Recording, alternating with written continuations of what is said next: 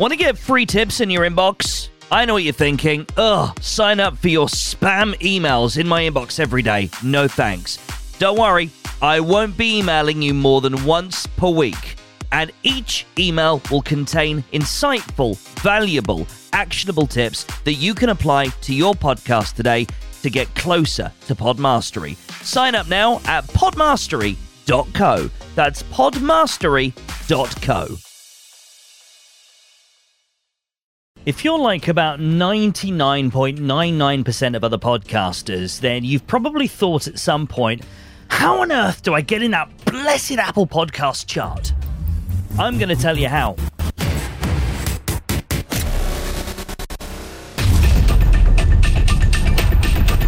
The Apple Podcasts chart. How do you get into it? I'm here to tell you, it's really quite simple. I'm going to talk you through what you need to do in order to get into the Apple Podcast chart. There's a caveat, and we'll get to that in a moment. Now, you might have been told by somebody that claims to know what they're talking about that the key to getting into the Apple Podcast chart is to work with a podcast strategist charging you £997 to take you through a course which will essentially just feed you with absolute garbage.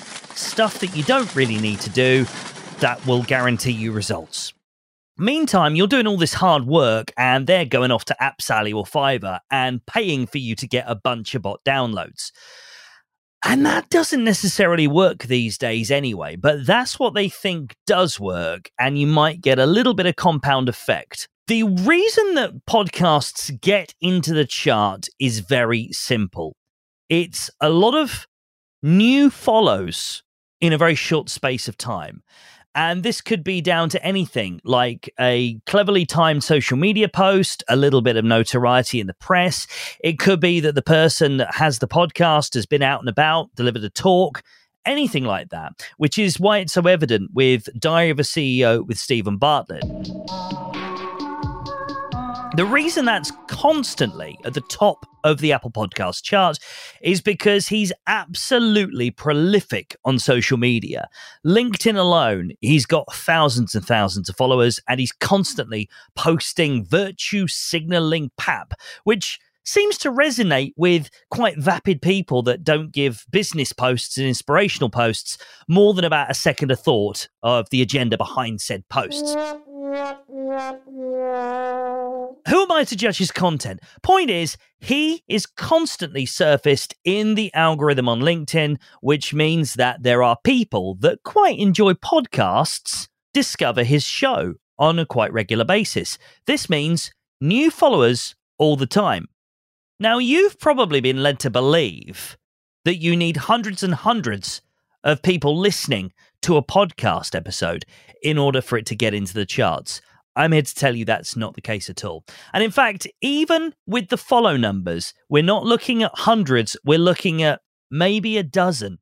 A dozen new follows to a podcast is usually enough to get it into the top 50 in Apple Podcasts at any given time. Of course, the trick is, as some will explain to you, staying in the charts, which usually demands a little bit more work, a bit more extra marketing effort. If you're someone like Steven Bartlett, that's relatively easy. You just literally invest in marketing. So that's advertising on the podcasts. It might be Google ads. It might be the odd Facebook campaign. It might even be the odd LinkedIn ad as well. But if you don't have the budget for that, there is a way that you can ensure you get your shot at being in the Apple Podcast chart. Deliver good content that makes people want to follow your podcast and do it enough, frequently enough, that people go, Oh, I'd like to keep hearing this content on a regular basis in my library. Then, and only then, will you organically be able to make sure that your follower number in Apple Podcasts continues to rise above all the noise. I did tell you that there is a caveat to this, and that caveat is quite simple. Why? Why do you want to be in the Apple Podcast chart? Is it for vanity? Is it so that you can post a screen grab and promote it across all your social media channels? If you're the podcast manager, why are you wanting your client to get into the Apple Podcast chart? Is it because you genuinely believe that it's going to lead to their ultimate success? Or is it just so that you've got some sort of surface validation that you can share that, oh, I know what I'm doing with podcasts because I get my clients in the Apple Podcast top 50? You can't, by the way. It's so competitive. You might be able to get them in a category, top 50. But when I see you saying, oh, I've managed to get this podcast into the Apple Podcast Top 50, I know one of two things is happening. Number one, you're using shenanigans, probably using black hat marketing techniques like Fiverr and AppSally. Or number two, you're simply lying and pretending that it's the top 50 when actually it's a subcategory. And who among us has got the time to check? Why am I suggesting that that might not be the best ROI on your time? It's simple. The effect that being in the Apple Podcast chart on your show's trajectory is probably quite minimal. Honestly, there aren't many people that are scouring the Apple Podcasts top 250 to find new shows. I'm not saying that there's nobody doing that, but the numbers are going to be quite low. Usually, people discover podcasts through word of mouth or through a general search you could probably count on one hand the numbers of people that would probably find your podcast from the chart anyway. I'm not saying it wouldn't have an impact and it wouldn't affect your show's trajectory, but it's certainly not worth the time and investment it's going to take in order to get your podcast into the chart in any other than Black Hat way. So, what do you do to grow your podcast? It's simple. Apple Podcasts offers you a very simple way of getting your show noticed. It's called search. So, this means thinking about the content that you're pushing out. Is your content useful? Is it content that people are going to want to listen to? If it is, then people are going to listen to it. And if they enjoy it, they will click the follow button on Apple Podcasts. This then tells Apple Podcasts that your podcast is probably worth them promoting. And I don't mean with a banner or with any kind of showbizy, glitzy, glamorous shenanigans. No, they will surface it in the search results. Say you've got a podcast about painting. If someone searches painting in Apple Podcasts, your show is more likely to surface in the top half of the screen before you've got to scroll than it is in the bottom half of the screen. Of course, you being you, you're a human being, you're probably going to dismiss all of this and go, oh, wow, that sounds so great. Thanks so much, Neil. I do want to be in the Apple Podcast chart, actually. Well, then, here's the way you need to do it. Make sure that every single episode you're posting, you're making a massive deal about them following you on Apple Podcasts every single episode.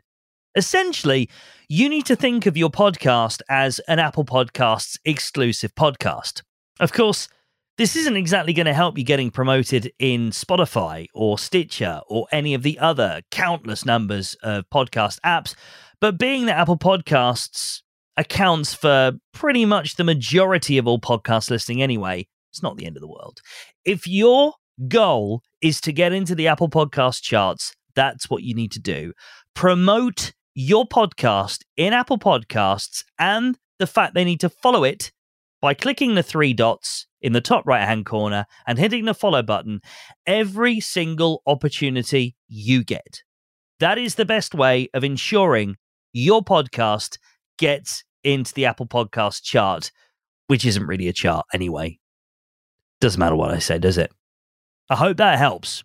Oh, by the way, if you enjoyed this episode of The Podmaster, please do click the three dots in the top right hand corner of your Apple Podcasts app and hit the follow button.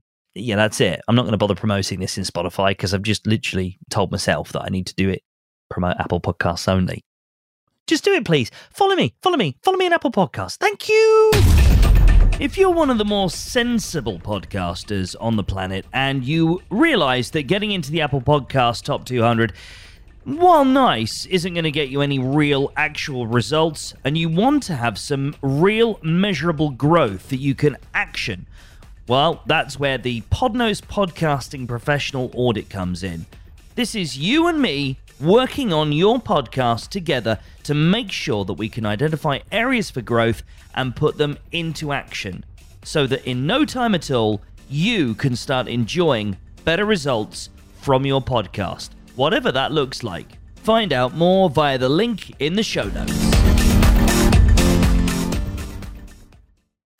Thank you so much for listening to this episode of the Podmaster Podcast. The fact that you've listened this far tells me you got something out of the episode. Want to get more free tips and insight on how to improve your podcast? Each email will contain insightful, valuable, actionable tips that you can apply to your podcast today to get closer to Podmastery. Sign up now at podmastery.co. That's podmastery.co.